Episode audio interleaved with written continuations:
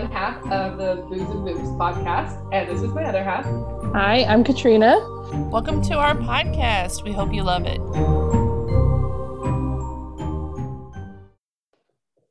Alrighty, so episode one. Are you excited? Obviously. Are you excited to talk about one of our favorite movies? It's so good, but it's so bad. Like, cringe. But I think it's great. Oh, definitely.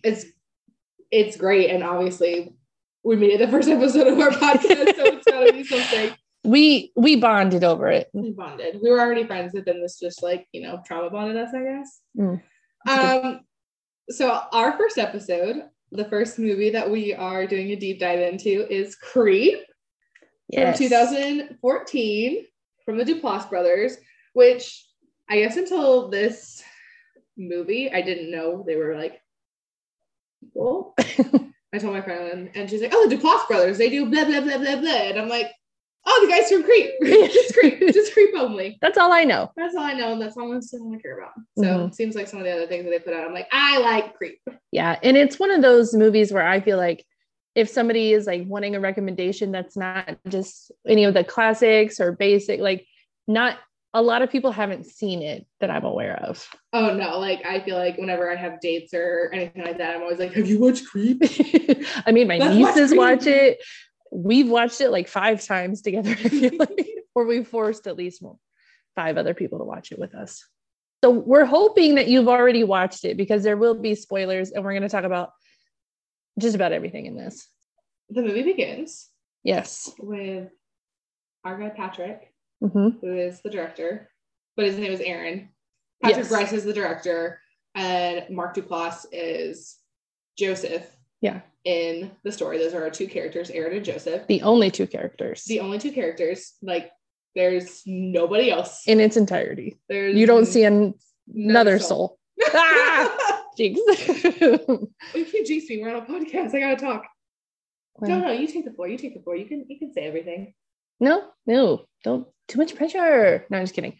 So it opens up, and it's driving because he's getting $1,000 to record someone for 24 hours to do some kind of documentary, autobiography, video recording. I don't know how to explain it. But he's saying, oh, maybe it's some like older woman who wants a cute man to come comfort her, spend like do quality time.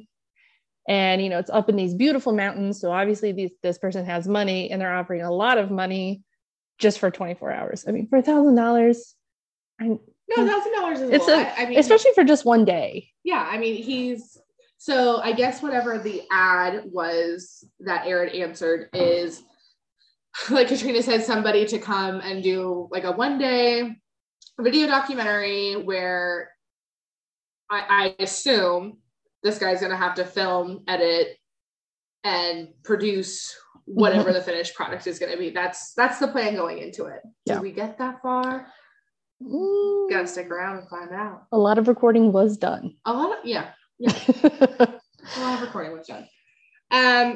But I do love the way that it starts out. It appears that Aaron just has his little video recorder in his passenger seat, kind of tilted up, which already kind of gives it like an unsettling view. Like you're tight in a car, you can just see him, and he's just rambling like Katrina and I do now, but he's on his way to meet Joseph. He's excited to get his $1,000, and then he gets to the house that has a ton of stairs leading up to it, like a mountain house. And he knocks on the door, and nobody's there. Nobody answers. So after he knocks on the door, he kind of looks around, checking out his surroundings, which he should have done in the first place, honestly. So looking around, beautiful mountains, and then the camera just like kind of focuses in on like an axe stuck in a tree stump. Yeah, by his car. Right. That's just where he parked. That's just where he happened to park. And we're like, oh, we're going to need that later. Yeah, that's a little foreshadowing. Did we say that it's found footage? I think we did. Like, okay. So the way that it's portrayed. It's found footage. So Aaron's point of view is the camera. Yeah, that's probably a good point. And I think with that, like, oh, it's in the woods. People chop wood all the time. An axe really is not alarming. Not yet. True. Out of context, not alarming. Exactly. So then Aaron gets back into his car and he tries to call Joseph. He's like, I'm where I'm supposed to be. I thought we were meeting today. What's going on? And then all of a sudden, out of nowhere, we just get like a smack on the side of his window. And then some man just pops up like, hi, which is what Katrina does to me a lot. I am Joseph. No, just kidding. No, but I can't, in this video or movie, I counted the number of jump scares and we came up with 10, but that's the first jump scare of the movie. And it's just, he's so happy-go-lucky. And then he pretends like, oh my gosh, did I startle you?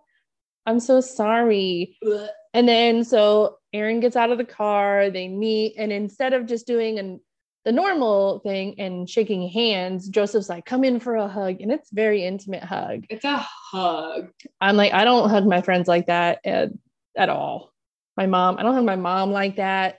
Maybe it's just me. No, they were hugging. And Joseph was just saying like, oh, I really feel like I want to get to know you. We're going to have this incredible experience together. They're going to go through some shit. And he's kind of love bombing him because he's like complimenting him. Like, oh, you're a good, I don't know if he says it. You're a good looking guy. He gives him a hug. He's just giving him all these compliments. And it's just like, that's a lot.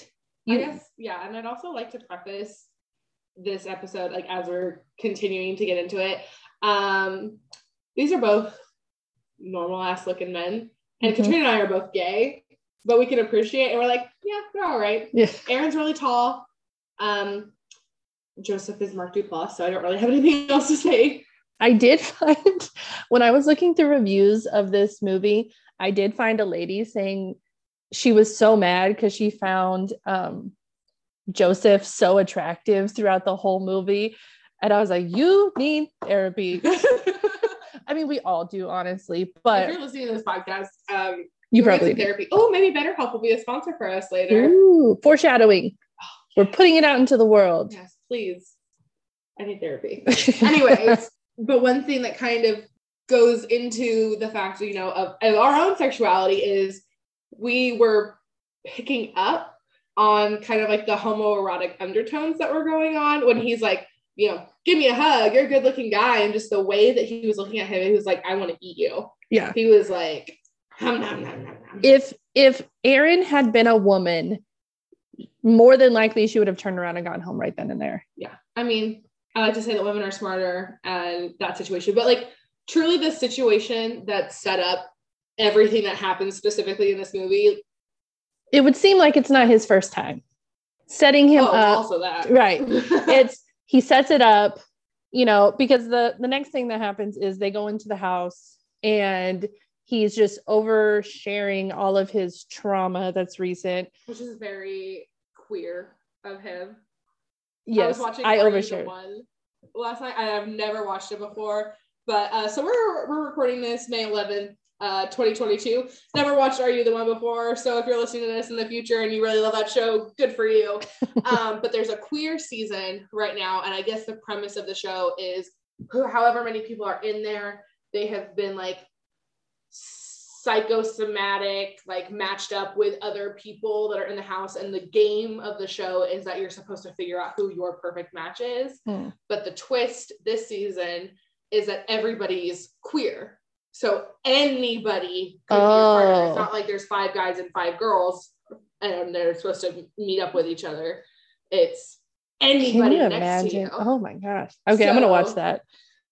It's intense. I watched a lot of it last night, very high, and I was just screaming about how like these people were interacting with each other and trauma dumping. Like it's the first day, like they're grabbing their hands and they're like, so my father never loved me. My mother doesn't approve that I'm gay. And I got such big creep vibes from it because he's just coming in. Joseph is just like, so here's the point of this documentary. Are you recording? Are you recording? I just want to make sure you're recording. Are you recording? Mm-hmm. Are you recording? Here's my story. Are you recording? But he's just like, so I have cancer. I beat it once. And then it came back in my brain. My wife, Angela, is pregnant with our son, Buddy. Ugh. Buddy. Big ick. Big ick. And he's like, he references some Bruce Willis movie that I've never seen where he makes some kind of a video diary to show his son because he knows he's going to die soon. So that's the premise of why he's there doing a video documentary in the first place.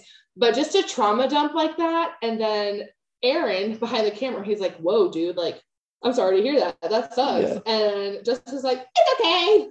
And then immediately after that, he's like, here's your money. Like, Aaron hasn't even been there 30 minutes. And Joseph's like, here's the full amount of money for your time, which I feel like is kind of guilting Aaron into, I have to finish this. I have to stay. So anything from here on out, it's like he's tied to him because of the money.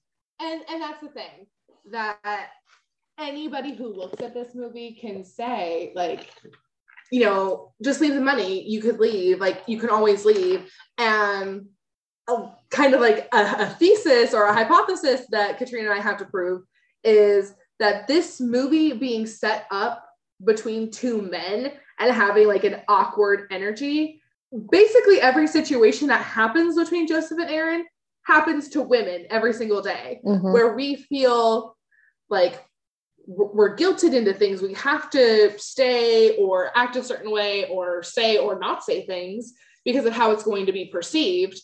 So we do things that make us uncomfortable, right? Because it doesn't disrupt the flow of whatever's going on. Well, and even then it is about perception, but it's also about safety because women reject men or exactly. even not truly reject, but just say, oh, I'm good, leave, whatever. Yeah, they die. Women die because they reject men every day.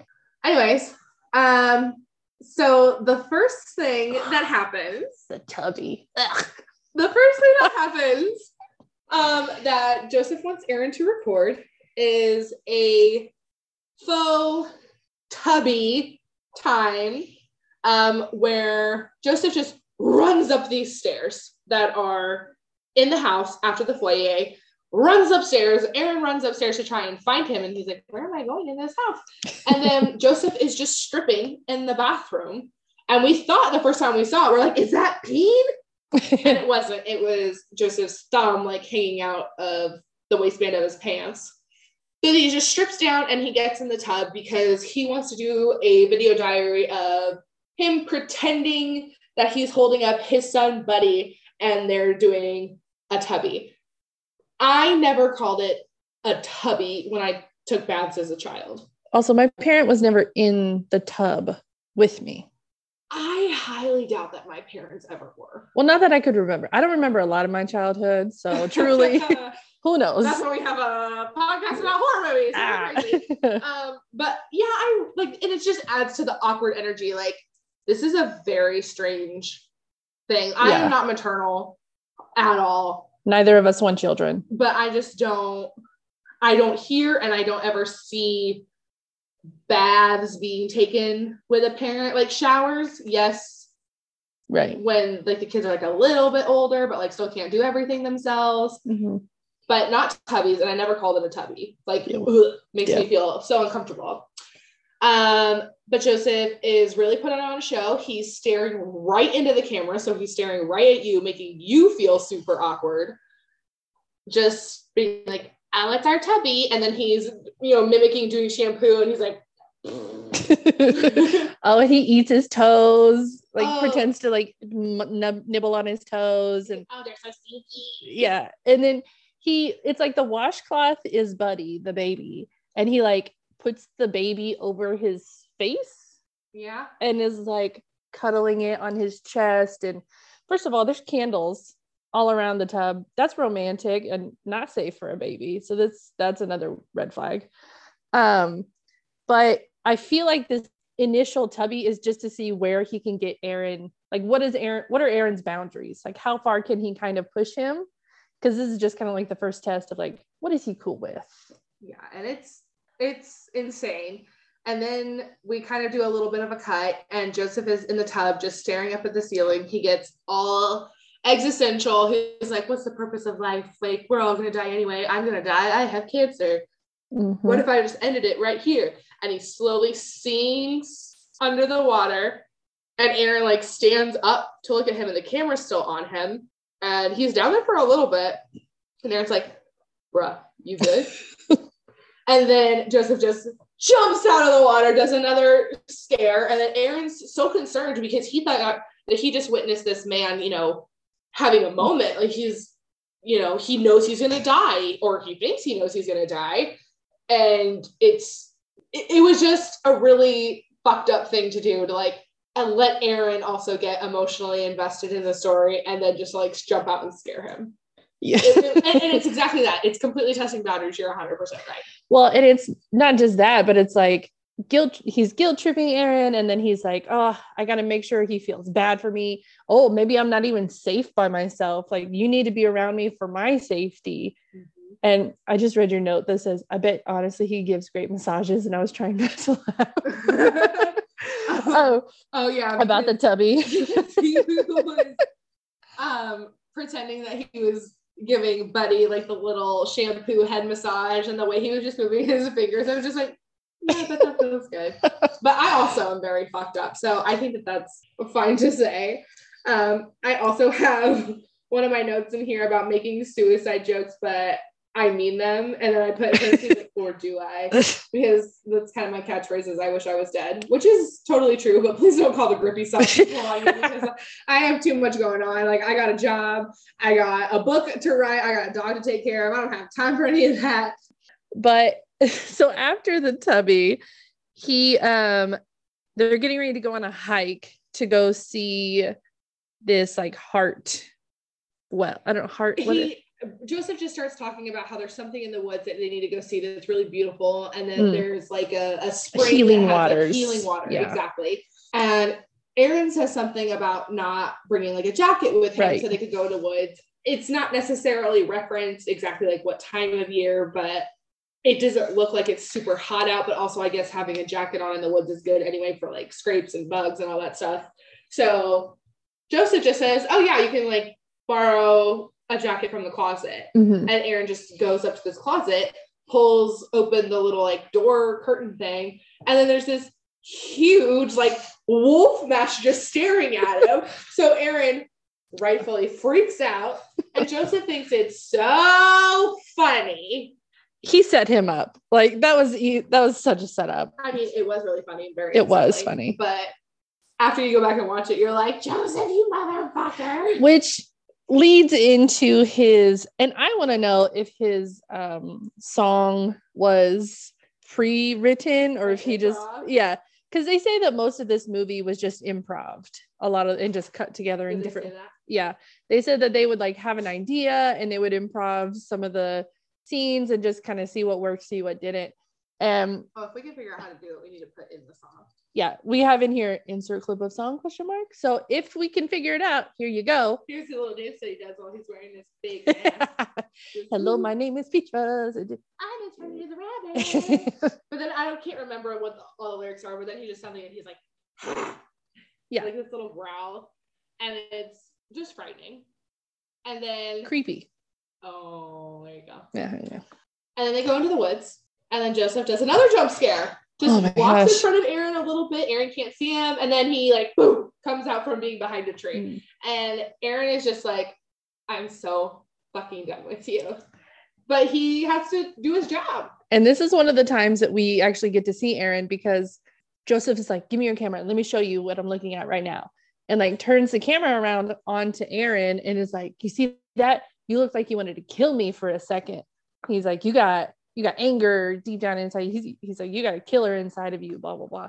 Joseph asks him, who do you need to make peace with in this world before dying? And Aaron says his ex. And Joseph's like, did you say ex? Just as a reason. Like, I have an ex at the house. He acts like a 6-year-old. Yeah, he's like, ooh, you want to see my ex? Like, no. I was like, we've already seen the ex. Yeah, and then he asks, bring up the ex. He's like, did you see my ex? Did you think I was going to kill you with it? Like, were you worried? And he's like, I didn't think about it until right now. I was like, well, now I do. Which is just a ton of red flag situations that happen to women all the time, where like people will show you their red flags and all the scary things about them, and you're like, all the flags look the same color with my rose-colored glasses. Because it's, and that's one of those things, everything that's happening in this movie is kind of just on the other side of the line of being so far-fetched that it's like, I'm thinking too much into it. Mm-hmm. I am making this more of a big deal than it is. Don't gaslight yourself. If you think it's happening, it's probably happening, so get out of there. Call me. I'll pick you up. It's fine. Don't gaslight yourself into a dangerous situation because you're afraid of hurting someone's feelings. Yeah, exactly. Hurt their feelings. They don't. You are more important than them 100% of the time. 100% of the time, especially when it's me. Yeah. But me. Next clip, we kind of get into something that I love. Is so they finally find this miracle spring with the healing water. It actually exists. And Aaron's kind of like dumbstruck. He's like, wow, like this is beautiful. This is gorgeous. Like they take off their shoes, they roll up their pants, they kind of just get in. They're, you know, splashing the water on their faces. They're anointing each other. They're anointing each other. Exactly. That's what it is. And then there's like the miracle rock or whatever that makes the water magical, so to speak. And it, like the cutout, and it kind of looks like a heart, and Joseph takes a little rock and carves in a J and an A.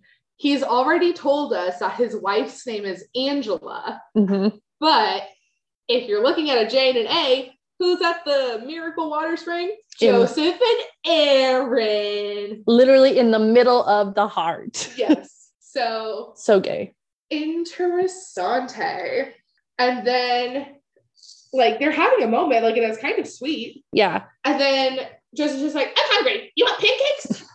And I feel like this heart moment is like when he has a little bit of trust in Joseph, because it's like, oh, Joseph's not lying. There really is something here, and came through. So this just kind of bonded them and like just instilled the slightest amount of trust into Joseph.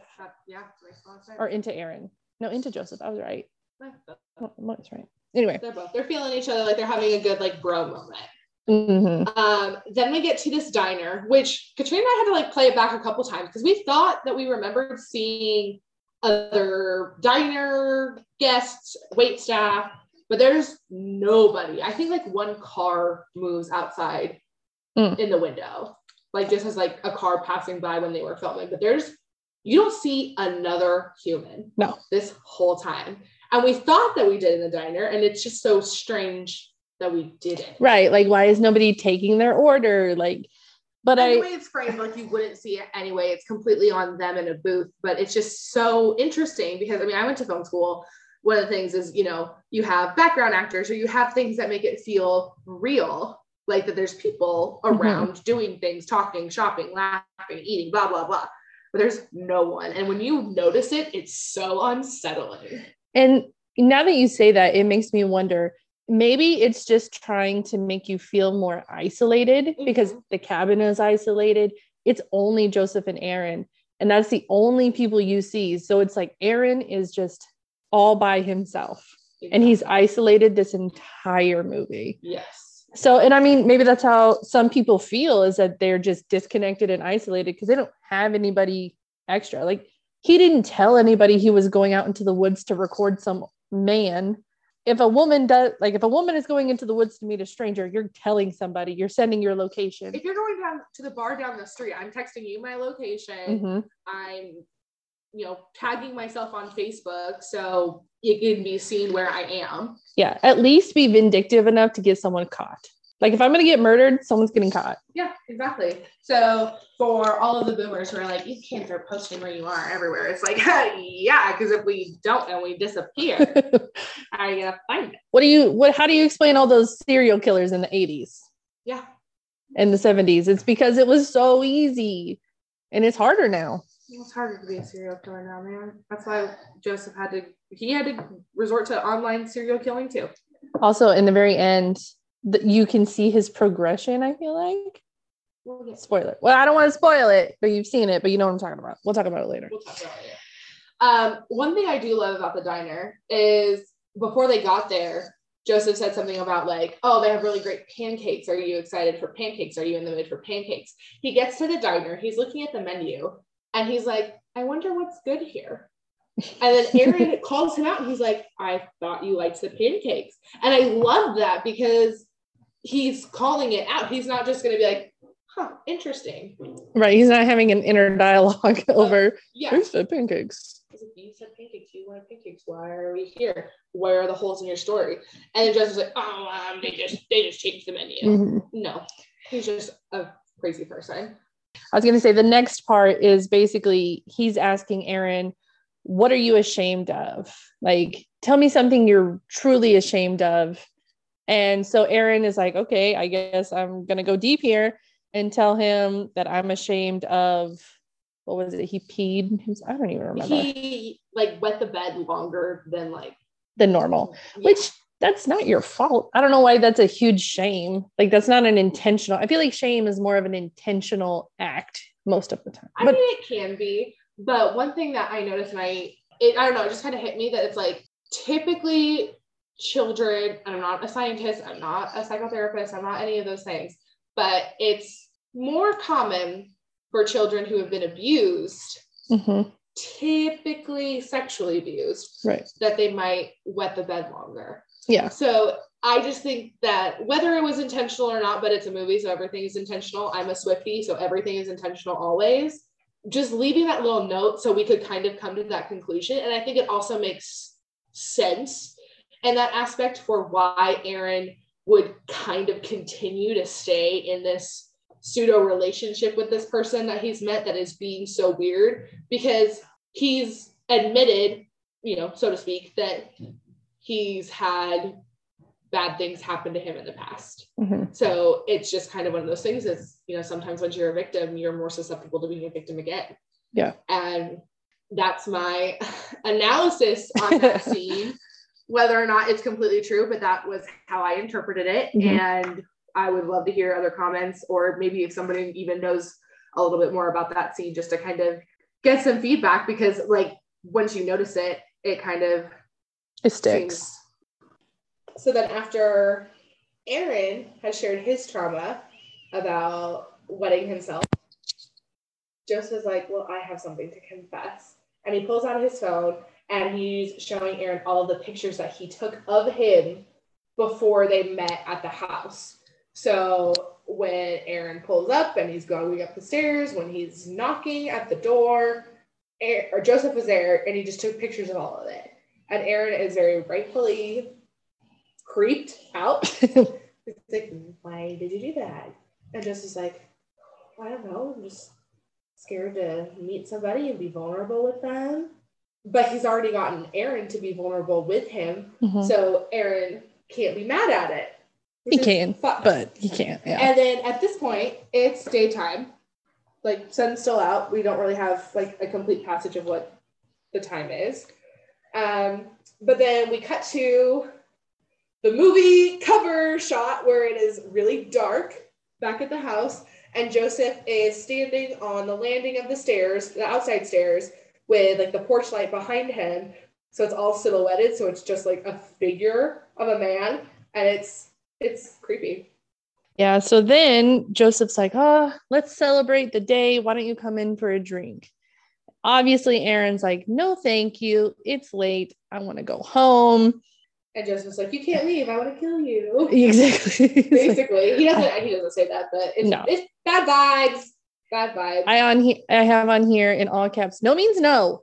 Yeah, true. Because Aaron's like, you know, like it's a long drive. You know, we have to drive down this mountain, which I mean, does take some kind of technical skill. Like you got to pay attention. Yeah.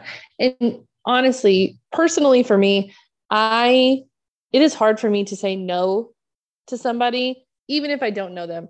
I know that Rachel has no issue saying no to anything. I was going to say that's how I got you to do this podcast. I did not say no.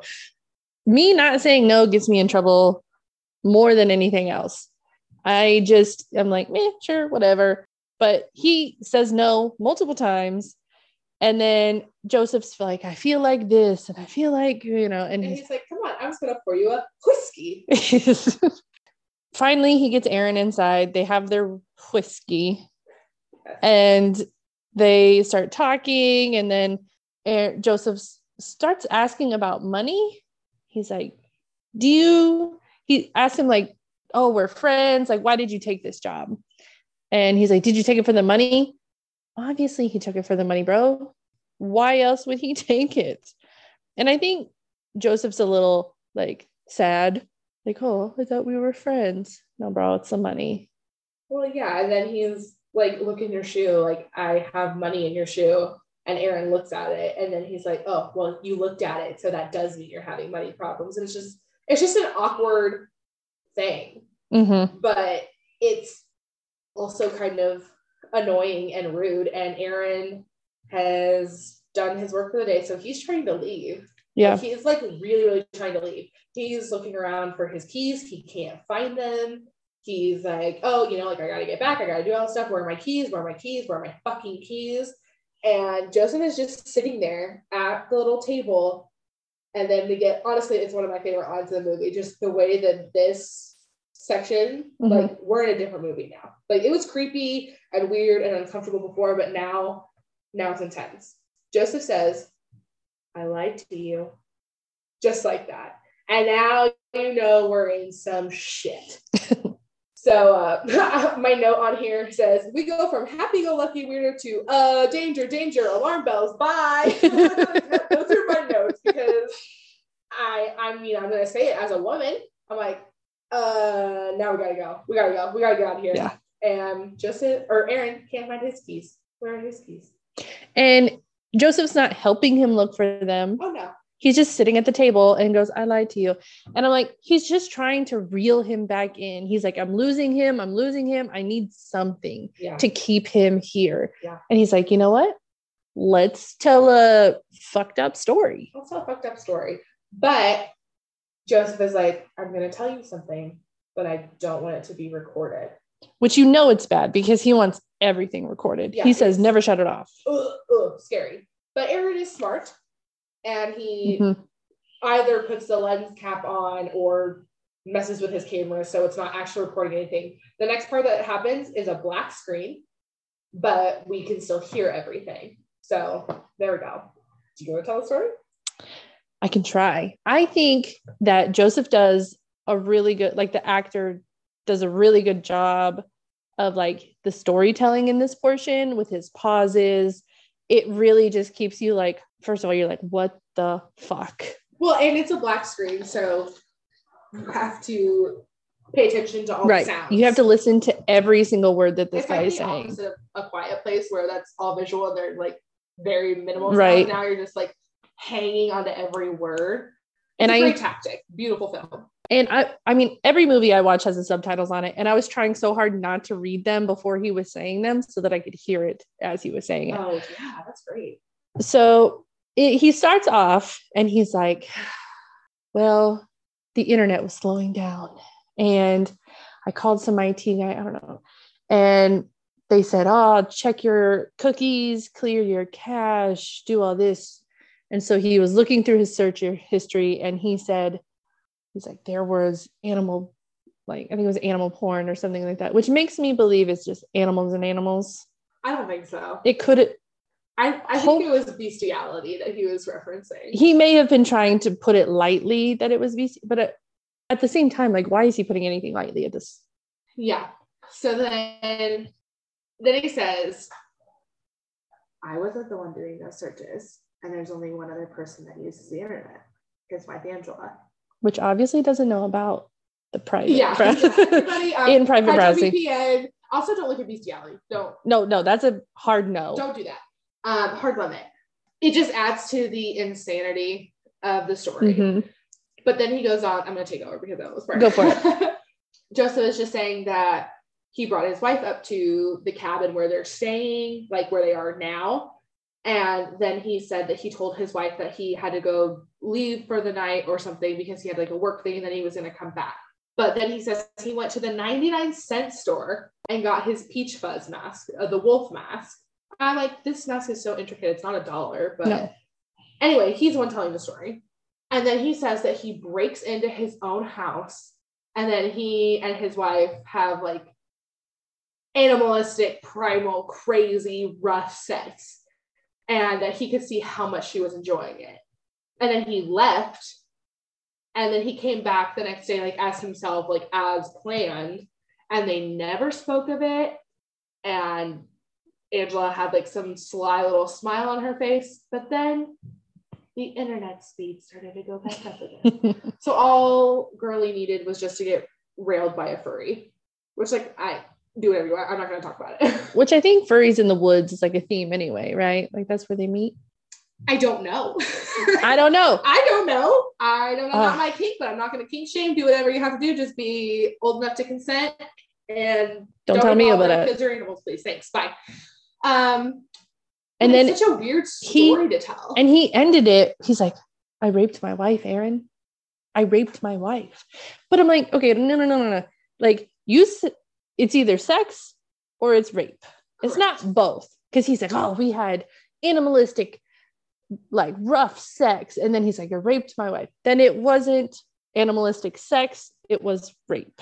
Exactly. And that's the thing, because it's also a black screen, so we're not getting any body language, we're not getting any reactions, no facial expressions, no nothing. You're just hearing this story, and obviously we can't ask Angela, and Angela's not there. But that's just one of those things that's also so creepy. And I guess we can talk a little bit about, you know, beyond the scope of, like, did it actually happen? It's like, but when he's coming across and he's like, I raped my wife, and it's like, but did you, like, was it sex or was it rape? Like, nobody knows. We don't know. Yeah, we have no idea. We don't know if it's true. We don't know if it's half true, if he's just like basing it on a story he heard somewhere else. Like, we have no idea. But first of all, anybody that would claim this and own this, completely fucked in the head. Like, but it's so weird and so unsettling, everything about it.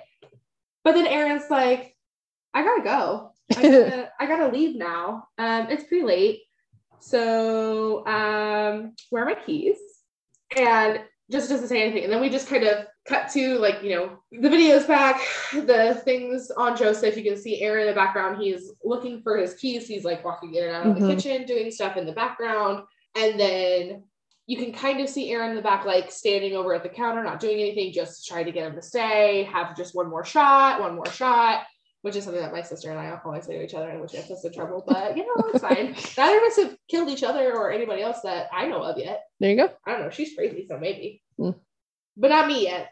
But then we kind of discover when Joseph takes his drink, he's like, this tastes weird. So Aaron has drugged Joseph. Dun, dun, dun. Which I love.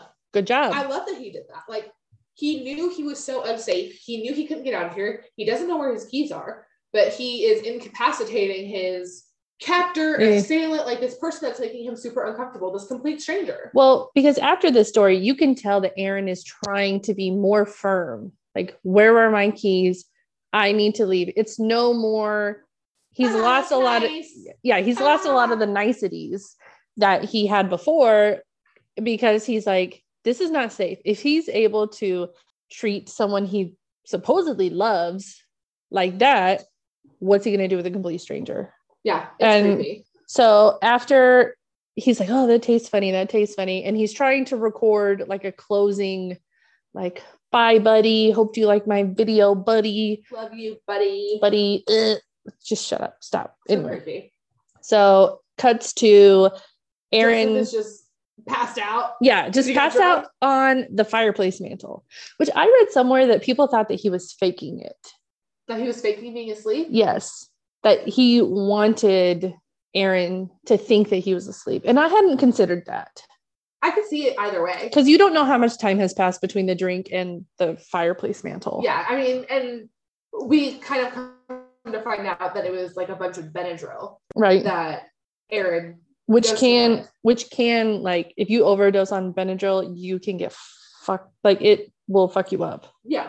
Because you can metabolize it into worse things. Yeah. So there is, you know, quote unquote, a sleeping Joseph. So we think, whether it's true or not. Now I'm also questioning. So, okay. Well, anyway, there's a snoring Joseph, whether he's awake or not. And then Aaron is kind of digging in his pockets. And then he does find his keys. But then Joseph is, like, stirring. And then his phone goes off. So fucking loud. So I counted it as a jump scare. I did count it, because, I mean, Aaron jumped, we jumped. Also, in between, like, when he's trying to fall asleep, one of the cringiest parts is Joseph has his hand down his pants and he's like, peach fuzz. And I'm like, oh my God, yes. Please stop. Please stop. That's what I was like. Maybe he wasn't sleeping because he did that maybe to like, I don't know. But he finds the phone, grabs it, runs to the bathroom. Yeah, because somebody's calling Joseph's phone. Right. And he can't find his keys still. I don't think he ever found them. Were they not in his jacket? I don't think so. He left his, I don't think he ever got his keys. Yeah. So he answers the phone and he's whispering in the bathroom and she thinks, yes. And he's on the phone like, what is going on? I can't find my keys. I'm with your husband doing a documentary. And homegirl's like, husband? What are you talking about? Mm-hmm. Who are you? What's going on? And Aaron's like, I'm Aaron. I'm the video documentary guy. I'm here with your husband to do a video. For your baby. Oh, yeah. And this is also just another creepy part to it when she's like, because she said something about Joseph, basically saying that like that's her brother. And there's only one mention of it, Angela. So we just are obviously assuming that Joseph has made up whatever stories that he has told. But that Aaron needs to get out of that house right now. There's no more context to it. Aaron just says, am I in danger? And Angela's on the phone like, just get out. Don't look for your keys. Don't like worry about your car. Just start walking. Tell me where you are. I will come find you. Like, did she say that? I think she says like, "I'll tell me where you are and I can head that way." I think she was going to start heading that way. Oh, maybe. I don't think she never made it there. And there's no indication of anything else. Like this is really just kind of a one-off scene. We never hear anything about them again. We don't have any other background. It's just someone on the phone named Angela says, "My brother is not well." Right, is dangerous. Because he's like, I know about the cancer. And she's like, I'm not that kind of unwell. Right. And then I think she even like references him as dangerous. Like, my brother is not well. He like, get the fuck out. Get out of the house. If someone's sister is telling me to get out of their house, I'm gone. Aaron he comes out of the bathroom and Joseph's no longer on the mantle. Mm. And he's looking around and now it's just like the camera POV that he's holding on to, and he's like going through different rooms of the house and you're like, oh my God, I was so tense. Where is Joseph? But then he kind of sees out of the corner of his eye that the little sliding glass door out on the patio is open. And I assume that that's, just a patio that doesn't have like stairs that lead down because he doesn't leave. Right. He just stands out there. Yeah. And then he turns around and guess who's there?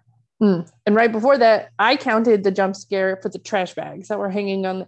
First of all, who hangs their trash bags on the hooks? Is it to keep animals? I don't know. But he like turns the corner to the trash can and there's bags there. And it scared me because he did it so fast. But yeah, he ends up on the patio with Joseph, which I think it's a second story because it's a second story patio because you already go up all the stairs, go in the house. And then there's stairs from the foyer going up and like down the living kitchen area, and there's a patio off there. I just don't think that there are stairs that connect to the ground. It didn't look like it because if I would have been here, I just would have been like, beep, beep, beep, beep, beep, beep. Honestly, I think I could survive a 2-story over a patio. Well, yeah, and onto like the forest dirt, like just don't twist your ankle. Yeah, because like, it's not going to feel good, but you're probably going to survive it, right? And Joseph is just like standing right there, like the camera light's all in his face. It looks distorted. He looks way out of it. So like, maybe it's the Benadryl. Maybe he's tired. Maybe he's a psychopath. All of the above. Who knows? And then he just, I think when Aaron turns around, he's like, it's coming. Yeah. Who's coming? What's coming? I'm like, that's really vague. I feel like he's talking about death. I feel like he's saying death is coming. Which, something's coming. Right. And I'm like, can we not? Yeah. And then Aaron, he's just trying to like play it cool. He's like, hey buddy, like, where are you going? Like, what are you looking for? And then I think Aaron fucks up right here. Yeah. He's like, I talked to Angela. You don't ever tell anybody your plan. No. And then he books it. Yeah. Joseph runs. He's gone. And I'm like, you now you lost visual again. Exactly. He runs down the stairs, like towards the front door in that little play area. Just like, there's no grace to it. He's just like, like, you know how teenage boys run down the stairs? Like, thinking that if they go wider, it makes them faster, like spreading their legs and like bam, bam, bam, bam. Probably slap the top banister thing. He didn't do that, but that's it wasn't a top banister, it's too high, but like exactly like that. That is the visual that I want to give to you. Yeah. And then Aaron's like, okay. Ooh. And then so he goes down the stairs and looks at the front door. We're saying possible right now. It's not good. Joseph is standing there right in front of the door with his back to the door, wearing the Peachfuzz mask. And I'm sure if you've seen any part of this movie or any kind of like a thumbnail for it, I'm sure you've seen this image where he's wearing the mask and he puts his hands on the door and then he's like making these little grunting noises and growling, and then he starts like shimmying his ass back up against the door like he's rearing up to go do something. And Aaron's like, are you gonna let me go? And Peachfuzz is just like, no, like shakes his head, no, like no sound other than like the, which is getting faster and louder. Yeah, like as this scene progresses, he's still rubbing himself against the door and is not talking anymore. It's like he is an animal. He became Peachfuzz basically at this point. Yeah, it's creepy as hell. And then you kind of don't know what's going to happen here, like what's going on. But then Aaron did the right thing. At least it looks like from the camera angle, it looks like Aaron charges up against Joseph. Yes. Yeah. And whatever happens, because we get a little bit of like camera shaking and then it just kind of stops. And then what do we cut to next, Katrina?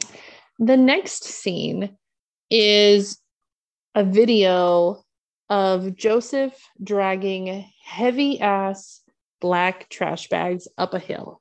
And then he starts digging. In this, okay, first of all, this dirt is really hard. He's on an incline. I feel like whatever he's burying here is gonna wash away. Anyway, not the point. Well, and you, but it's so what's in the bag, right? What's you're like, burying? It's lumpy. It's heavy. You're like, oh my god, that's Aaron. Aaron's dead. Aaron's in that trash bag. And then after I don't know, like a good minute at least. The camera moves and it's Aaron saying, I just got this video in my thing. And I'm like, are you kidding me? Yeah, but it was such a good fake out because when you're watching it, you're kind of also like, well, what the heck? It's only been like 40 minutes. Right. Like we still have 30 minutes of this. Like, so that was such a good twist. So now Aaron is back in his house and he received like a DVD that Joseph recorded himself burying something. We don't know what it is, but it's just creepy. And then Aaron, he's just like, I just want to let it go. I don't want to be over it. He doesn't make mention of talking to any of his friends about it, anything like that. And I made a note here. It's like women so often want to disassociate and pretend their assaults didn't happen, which is so true. Like you just kind of want to like move on. Right. And I feel like maybe like Aaron as a man was like, oh, this is embarrassing. I allowed myself to get in a situation that was dangerous and stupid. And truthfully, we never really hear him talk to anybody, family, friends, at all. And I'm like, well, maybe it's because we trauma dump and we share everything. But I'm like, he's not telling anybody. He's not talking to anybody. I think he's just trying to, you know, like you said, pretend it didn't happen. Well, and that's kind of the other note that I have in here. It's like women want to disassociate from their assaults, but men will admit that they were involved in a situation, but they'll justify it.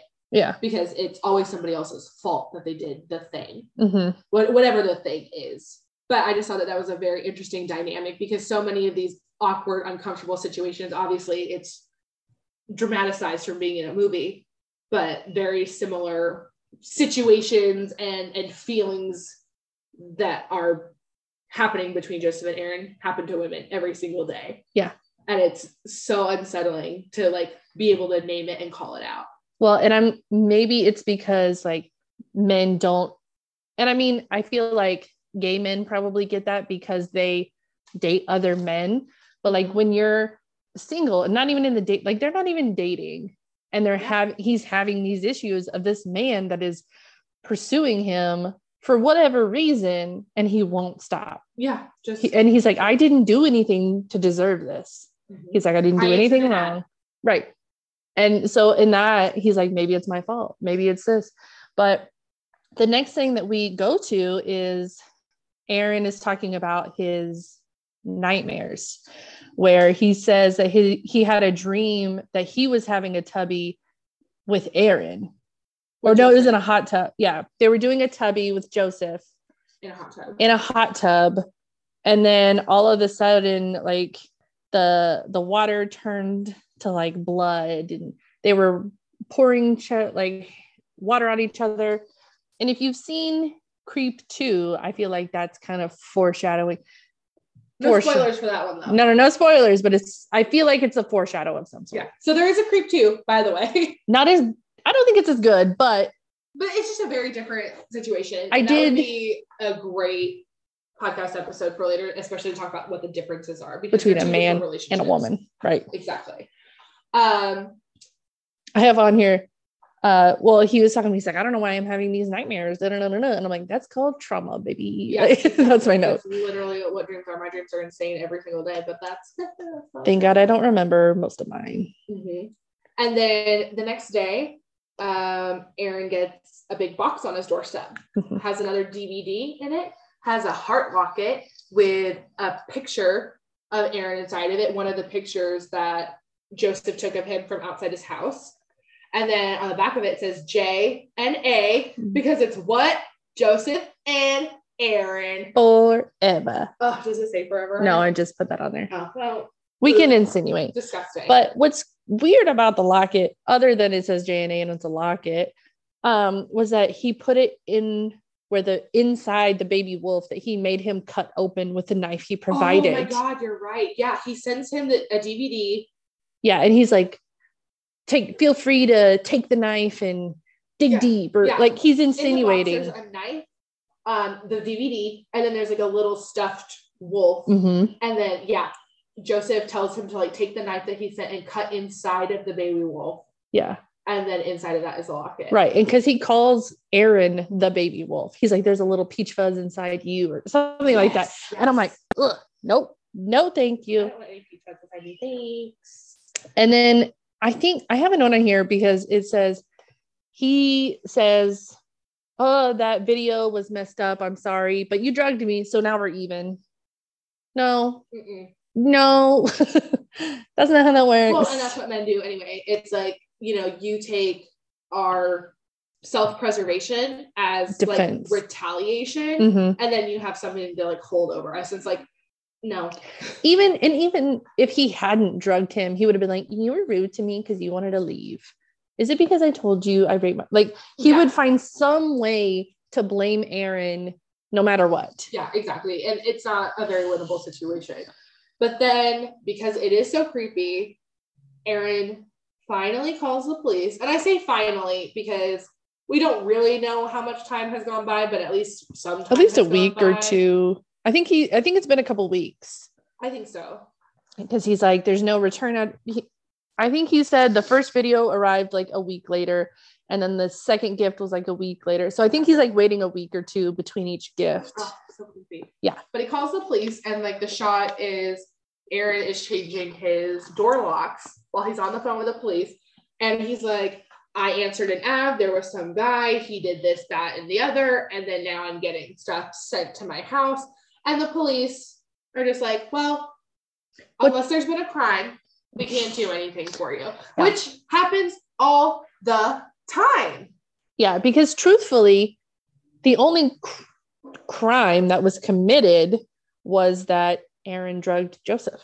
Truly. So far, the only true crime that has happened is that. Yeah, and I mean, I guess you could probably try and say kidnapping because he was hiding his keys, like not letting him leave. I guess false imprisonment could have been like, or like kidnapping or imprisonment, like something like that. Yeah, that's true. But then you'd also, there's no proof. You're really going to get into that, then that happened in a different county because Aaron had to drive a ways away. We don't know where. Well, and then the police are like, okay, well, what's his name? What's his address? He's like, I don't know. I don't know his last name. I don't know his real name.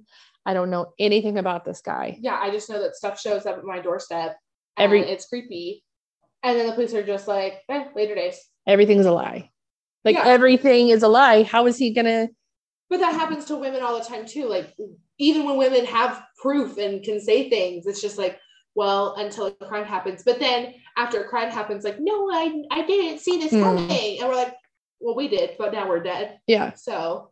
And it's, you know, women get stalked and harassed every day. And we say every day, but it's every day. It's every day. It's multiple women every day, all day around the world. Mm-hmm. And it's, I guarantee you, you probably know somebody that has been stalked. I have a very close personal friend that was stalked when she was in college, or just after college when she was going to school, and the police wouldn't do anything. Uh-huh. She would get phone calls after phone calls. They would leave stuff on her doorstep. The only reason it got to stop is because her friends and family set up like a calling thing, and they would harass him to call him at all hours and like threaten him. And like, finally it stopped, but I'm like, that was dangerous. So now we're into the best part of the movie, right? Yes. Where it really starts getting juicy. Yeah. The police won't do anything for Aaron, and he goes to sleep, and he just wakes up because he hears something outside. Mm-hmm. No, that's not what happened. No, I think he was telling a dream. About his dreams and like how he's still really scared. Yes. He's like, he just had another nightmare. It's the same nightmare. It keeps happening and happening. And he's like, his instant reaction is, okay. And he's walking around, he's locking the doors. He picks up, was it a bat? Like, he picked up a knife or something. Yeah, he picked up a knife. Like, he's walking around, he's turning all of his lights on. He's like, okay. Like, he's like, he's not fucking around. He makes a full circle. And the next jump scare is where... The one. Yes, where he walks out of his living room, and just in the distance at his front door, because that's where he left his camera facing. His camera is in his bedroom, mm-hmm. facing outside into like the living kitchen, like meet up point. And just past that is his front door, which is a screen door. Dumb. Like a glass window door. Like there's no protection at that door. You can just see everything in and out of it. And who's there? Cinnamon's doing the knocking for us. Oh, very good. And then it's just Joseph standing, not saying a word, not knocking. He's just standing there. And then you see Aaron come in front of the screen again, and he's gone in an instant. Yeah. But like, you see him like duck down. Like, yeah. That's one of the things I really like about it is it's real. Yeah. And it's like it looks like all one scene of like just a continuous recording of all of this happening. Yeah. And he hears something outside, so he goes outside. Oh my God. Don't go outside. To investigate strange lights. And he takes his camera, like he's in there, he hears something. He goes out his front door, we see him like walk around, and he's got like a little driveway, mm-hmm. and he's going up there. And then he goes down the side of his house, mm-hmm. and then to the back of his house, his trash can is knocked over, and he's like, damn raccoons. Yeah. No. It's never the raccoons. Don't blame the raccoons. Yeah. But then in there, like in his garbage, you can see like the gifts and stuff that Aaron sent him that he threw away. One of the parts I found funny is when he was pacing the house trying to see, he's like, who's there? Don't ask questions you don't want answers to. Also because that. If anybody answered, just kill me. Kill me. Don't answer. Just murder me. Like, I wanna know. Like at that point, it's not worth it. No. My fight or flight is like, I'm flying away from like this existence. Like I gotta go. Yeah. But then Aaron doesn't call the police, doesn't do anything. He just goes back to bed, but he's like recording himself. And then he does end up falling asleep. Oh my God. The next scene, I can't because you see a recording of Aaron sleeping, and then the fucking camera gets picked up and is moving, and you're like, oh my God, because you know that's fucking Joseph while he's sleeping recording him. And then he sets the camera back down after he kind of like rotates it around, and he picks up his hair and just a little chunk and then cuts it. And then the recording's over. Maybe Aaron doesn't review the recordings, like of his, maybe he didn't, I don't think he was recording that. I think Joseph started the recording and ended the recording. I don't know if that was on Aaron's personal camera or on Joseph's camera, but I assume it was on Aaron's camera. I think it was on Aaron's camera. Like, review the footage, bro. Because if he had reviewed the footage of Aaron in the doorway, Aaron cutting his hair, yeah, because he wakes up and then he just starts recording himself like it's the next day. And then there's a little slit in his window screen that's right by his bed. Like then, right where his head is. Yeah, like here's the window, here's his bed, like his bed's right next to the window. A little slit, and then on the inside of it is another fucking DVD. Oh, enough. Like enough. And he said, like, didn't it say like final one or like last one or something like that? If the DVD said like the last video, but when Aaron plays it, he's like, this is gonna be my last video. Yeah. And he's like, I understand. Like, he's finally getting the hint. Right. Kind of a thing. And then Joseph is recording himself and he's talking to the camera and he's like, I'm just like a really lonely person. And I wrote like, me too, but not like that. Not lonely enough. I'm not lonely enough. I am not lonely enough to stalk you and send things to your house. I'm not going to pay for the post office to send stuff to your house. Like, I'm not that lonely, I guess. Yeah. Fan fiction has been very kind to me. I'm not that lonely. That should be your next book is I'm not that lonely. I'm not that lonely.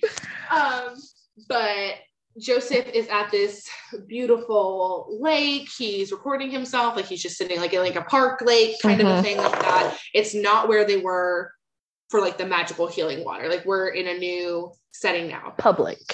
Are there people in the background there? I don't know, but it is a public lake.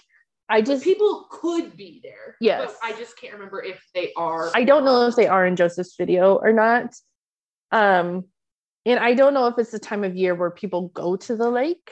Yeah. Cause I feel like they're pretty much always in like long sleeves and pants and stuff like that. Like nobody's shivering. Yeah. Oh my gosh. But they're covered. I just remember like the jogger pants, like the windbreaker pants that Joseph's wearing the whole time. Oh, yeah. I just imagine like a little like they're like athletic. They're like, that was like a little line up his butt. Yeah, I just imagine when he was doing the Peachfuzz at the door, like that there was a squeak squeak sound because it's like when it's one of those ones where your thighs touch. Pants. Yeah, when your thighs touch, it's like exactly. This is how we have to like talk ourselves out of it because it truly is like so terrifying. Yeah, no, I don't. It's not that it's like a scary movie, but like it's so haunting and dreadful, and it just like sticks with you, especially like if you're calling these things out as like stalking and threats and weird vibes. Like, it's real. It's scary. Yeah, and it's not like the blob or whatever. Like I'm not afraid of a giant man-eating blob coming to eat me. I'm scared of men. I am. Yeah, men are the worst. Crazy men. All men are crazy. So yeah, that makes that tracks. Yeah, here I feel like Joseph is trying to prey on his kindness one more time because he's like, I'm lonely, I'm sorry, forgive me again. You don't even get one forgiveness, one and done. I mean, if you get that much from me. But he's like, meet me at this lake, it's public. He says it's public. He's like, I can't remember if he's like, we start all over or anything like that. I think it's just like to clear the air. Yeah, let me explain myself. And I understand wanting an explanation just to get it. I think Aaron's just trying to rationalize, like, why is this happening? What is he doing? Like, what is wrong with him to make him do this? And he wants to understand. And sometimes you just can't. You just have to accept the fact that people are fucking crazy and move on with your life. Go to therapy. Do what you got to do. Yeah, it's crazy. And then the next scene, Aaron, either like on the hood of his car or right inside of his car, has set up this very, very long, wide shot of the lake in the background. And he's, saying, he's like, I'm going to get you. Like, you don't know I'm recording you. Ha, ha, ha, ha, ha. I got 911 on speed dial. Oh, yeah. He's like, I got 911 on speed dial, which, like, don't we all? Like, but not back then. Flip phones. 2014? Well, I didn't have a flip phone in 2014. I don't know when I had. No, I guess I didn't because that was after college. No, that was during college. But he says he's got 911 on speed dial, so maybe his finger is just on it. Anyway, he is telling the audience that he is being prepared for the situation, like he's ready for it to go south. Prepared would have been a friend. Prepared would have been police. But it kind of established he doesn't have any friends. He doesn't have anybody. He doesn't there is nobody else for him to talk to. We have to assume because if there was somebody for him to talk to, he would have talked to them. If he wasn't a loner. And maybe that's why Aaron relates to Joseph because he says, I'm so lonely. Well, so is Aaron. Aaron has nobody. We didn't know background on anybody. No, like, everything that's happening is just what is happening in the moment. And that's all it is, but it's enough. Like it's telling the story. I don't need to think piece anything else. All we know is that he has an ex-girlfriend. That's it. Oh, well, we assume it's an ex-girlfriend. Did he say girlfriend? I think he did. Oh, well, I go both ways. Anyways. He can too. So Aaron goes and walks and sits at this park bench that's overlooking the lake. And we kind of just hang on that shot for a minute. Nothing is happening. Why is your back to the parking lot? If you don't trust this man, why is your back to the parking lot? And I think that's because he's a man. He just is like, no one's going to hurt me. Yeah, maybe. I don't know. Because what happens, Katrina?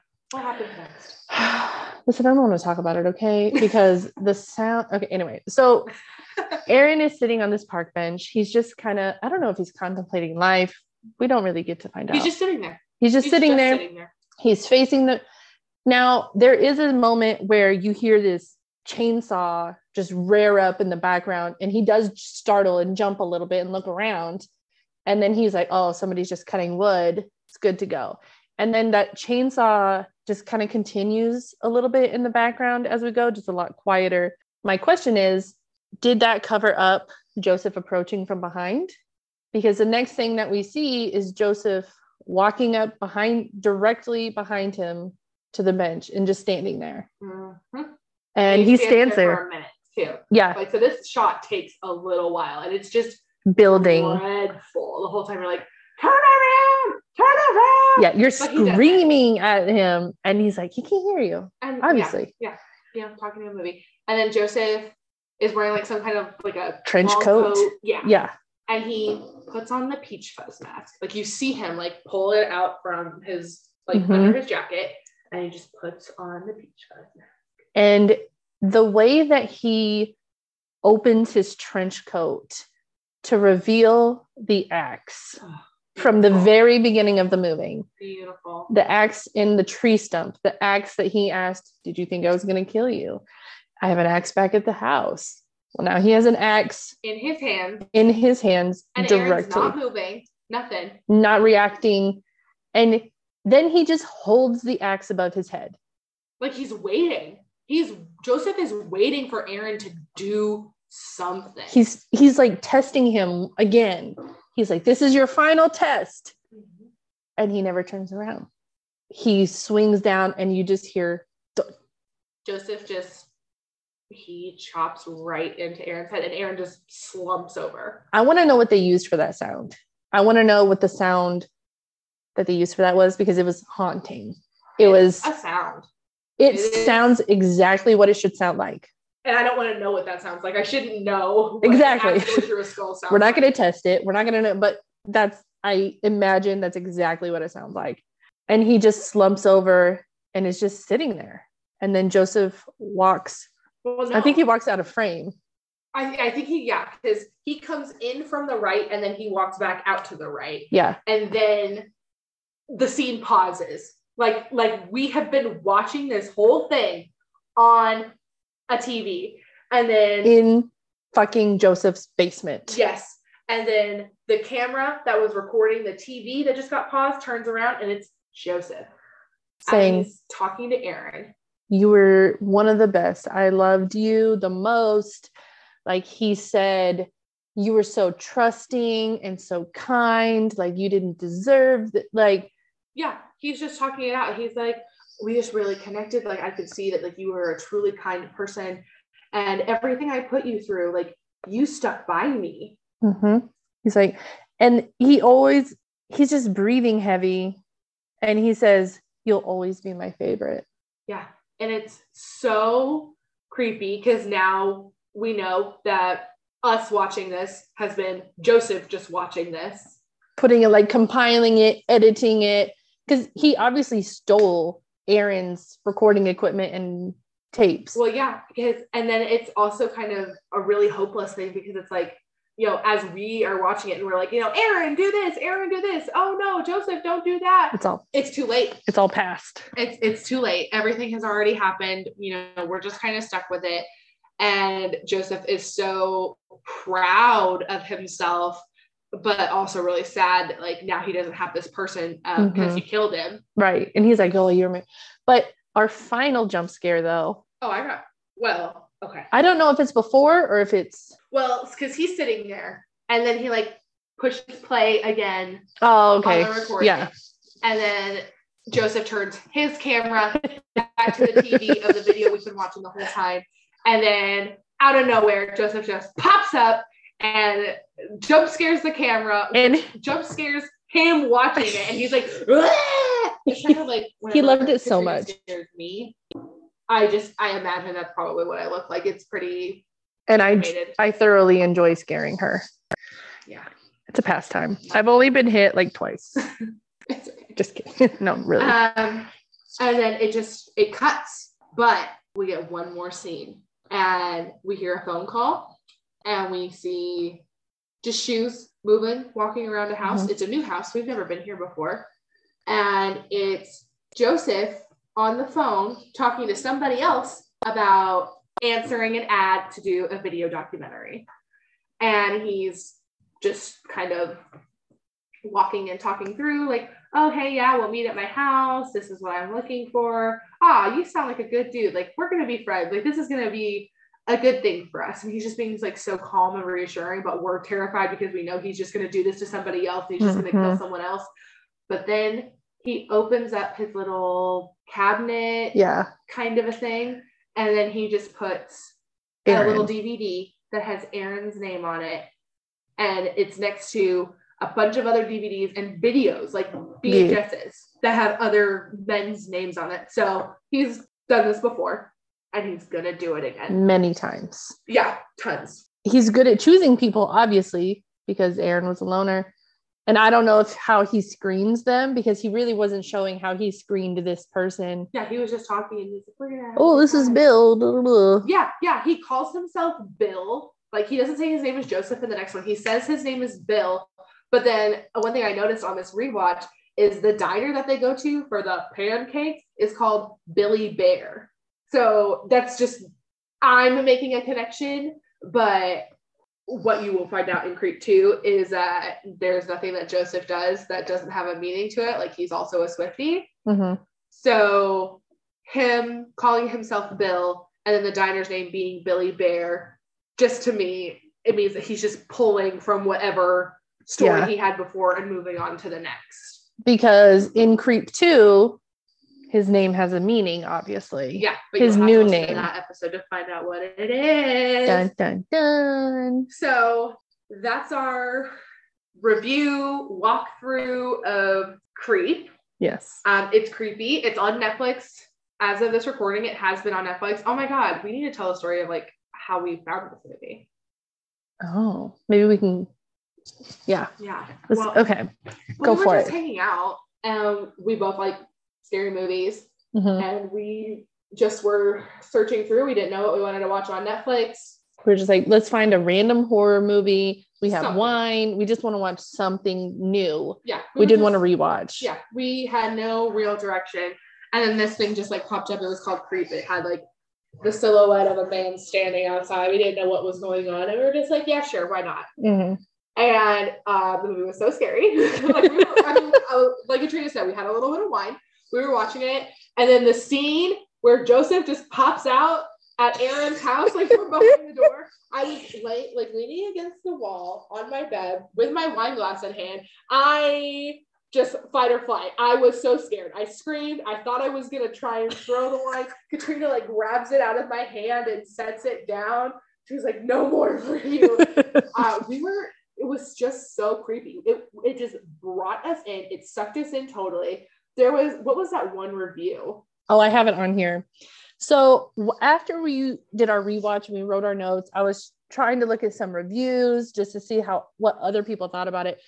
And I screenshot this review. I think it's on IMDb or this person I was so angry after reading this because it's so frustrating. So the title is, doesn't scare you, just frustrates you. They wrote, I heard good things and there are a lot of positive reviews on here. So I thought this would be good.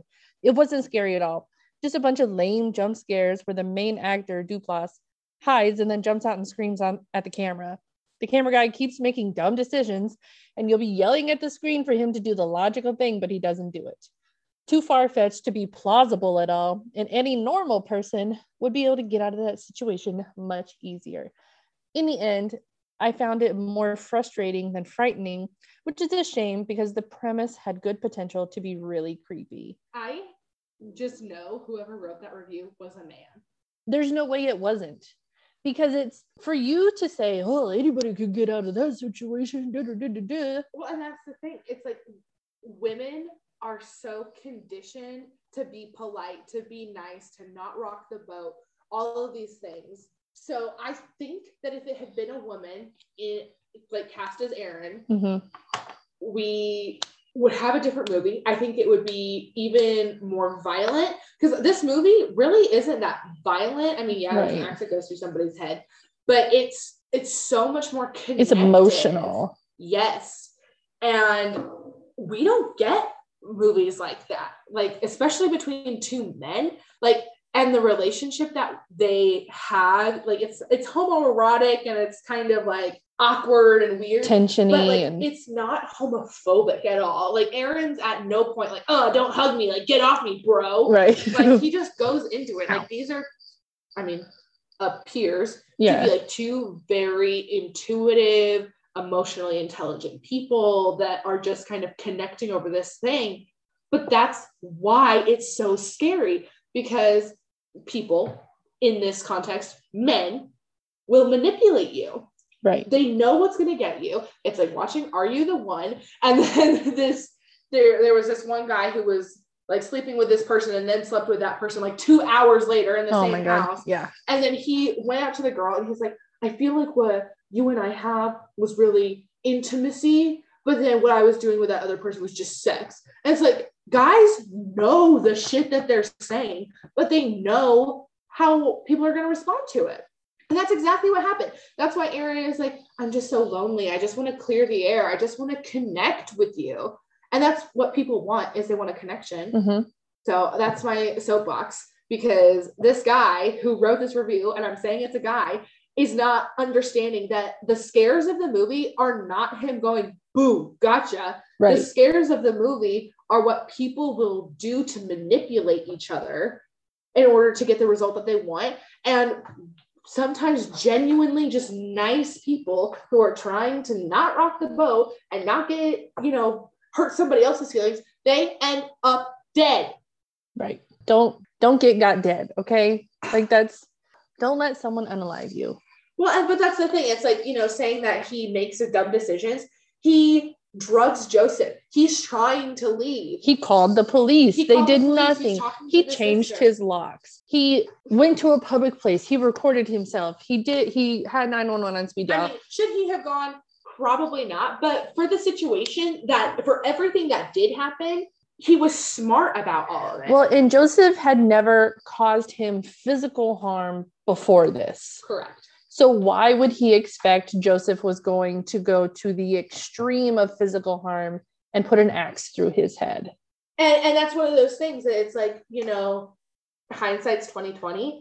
Like he still broke into your house. He still stalked you. He still did all those things. But that's exactly it. It's not physically violent. So, and Joseph is like, what, 5'10", 180 pounds. Like he's just like a normal skinny. Like 40 something. Yeah.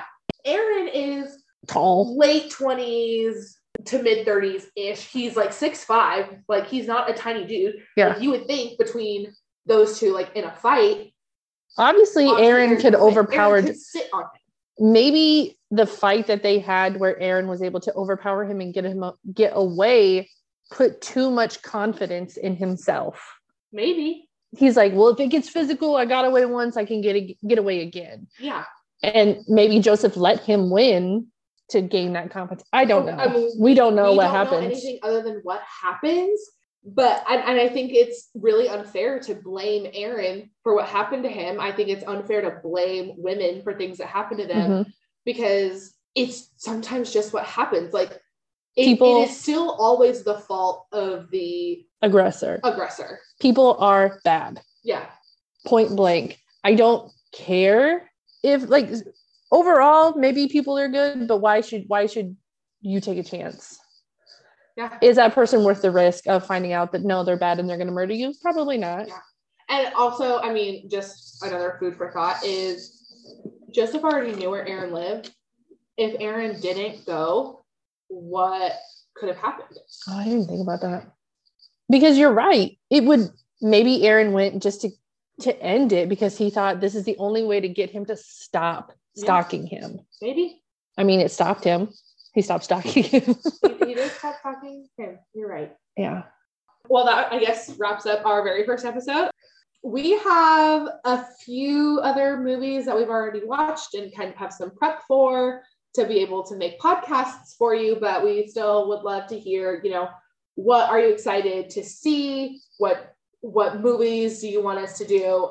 One of the reasons why we started off with Creep, not only because we really like it, but everybody does. Halloween, Friday the 13th, blah, blah, blah, blah, blah. Like, we want to do, like, these other really interesting movies, and some of them are better than others. We're more than willing to do bad movies because we'll talk shit all day long. Yeah, I love to complain. I will find anything to complain about. But that's where we have for now. Just stay tuned for next time. Thanks for listening.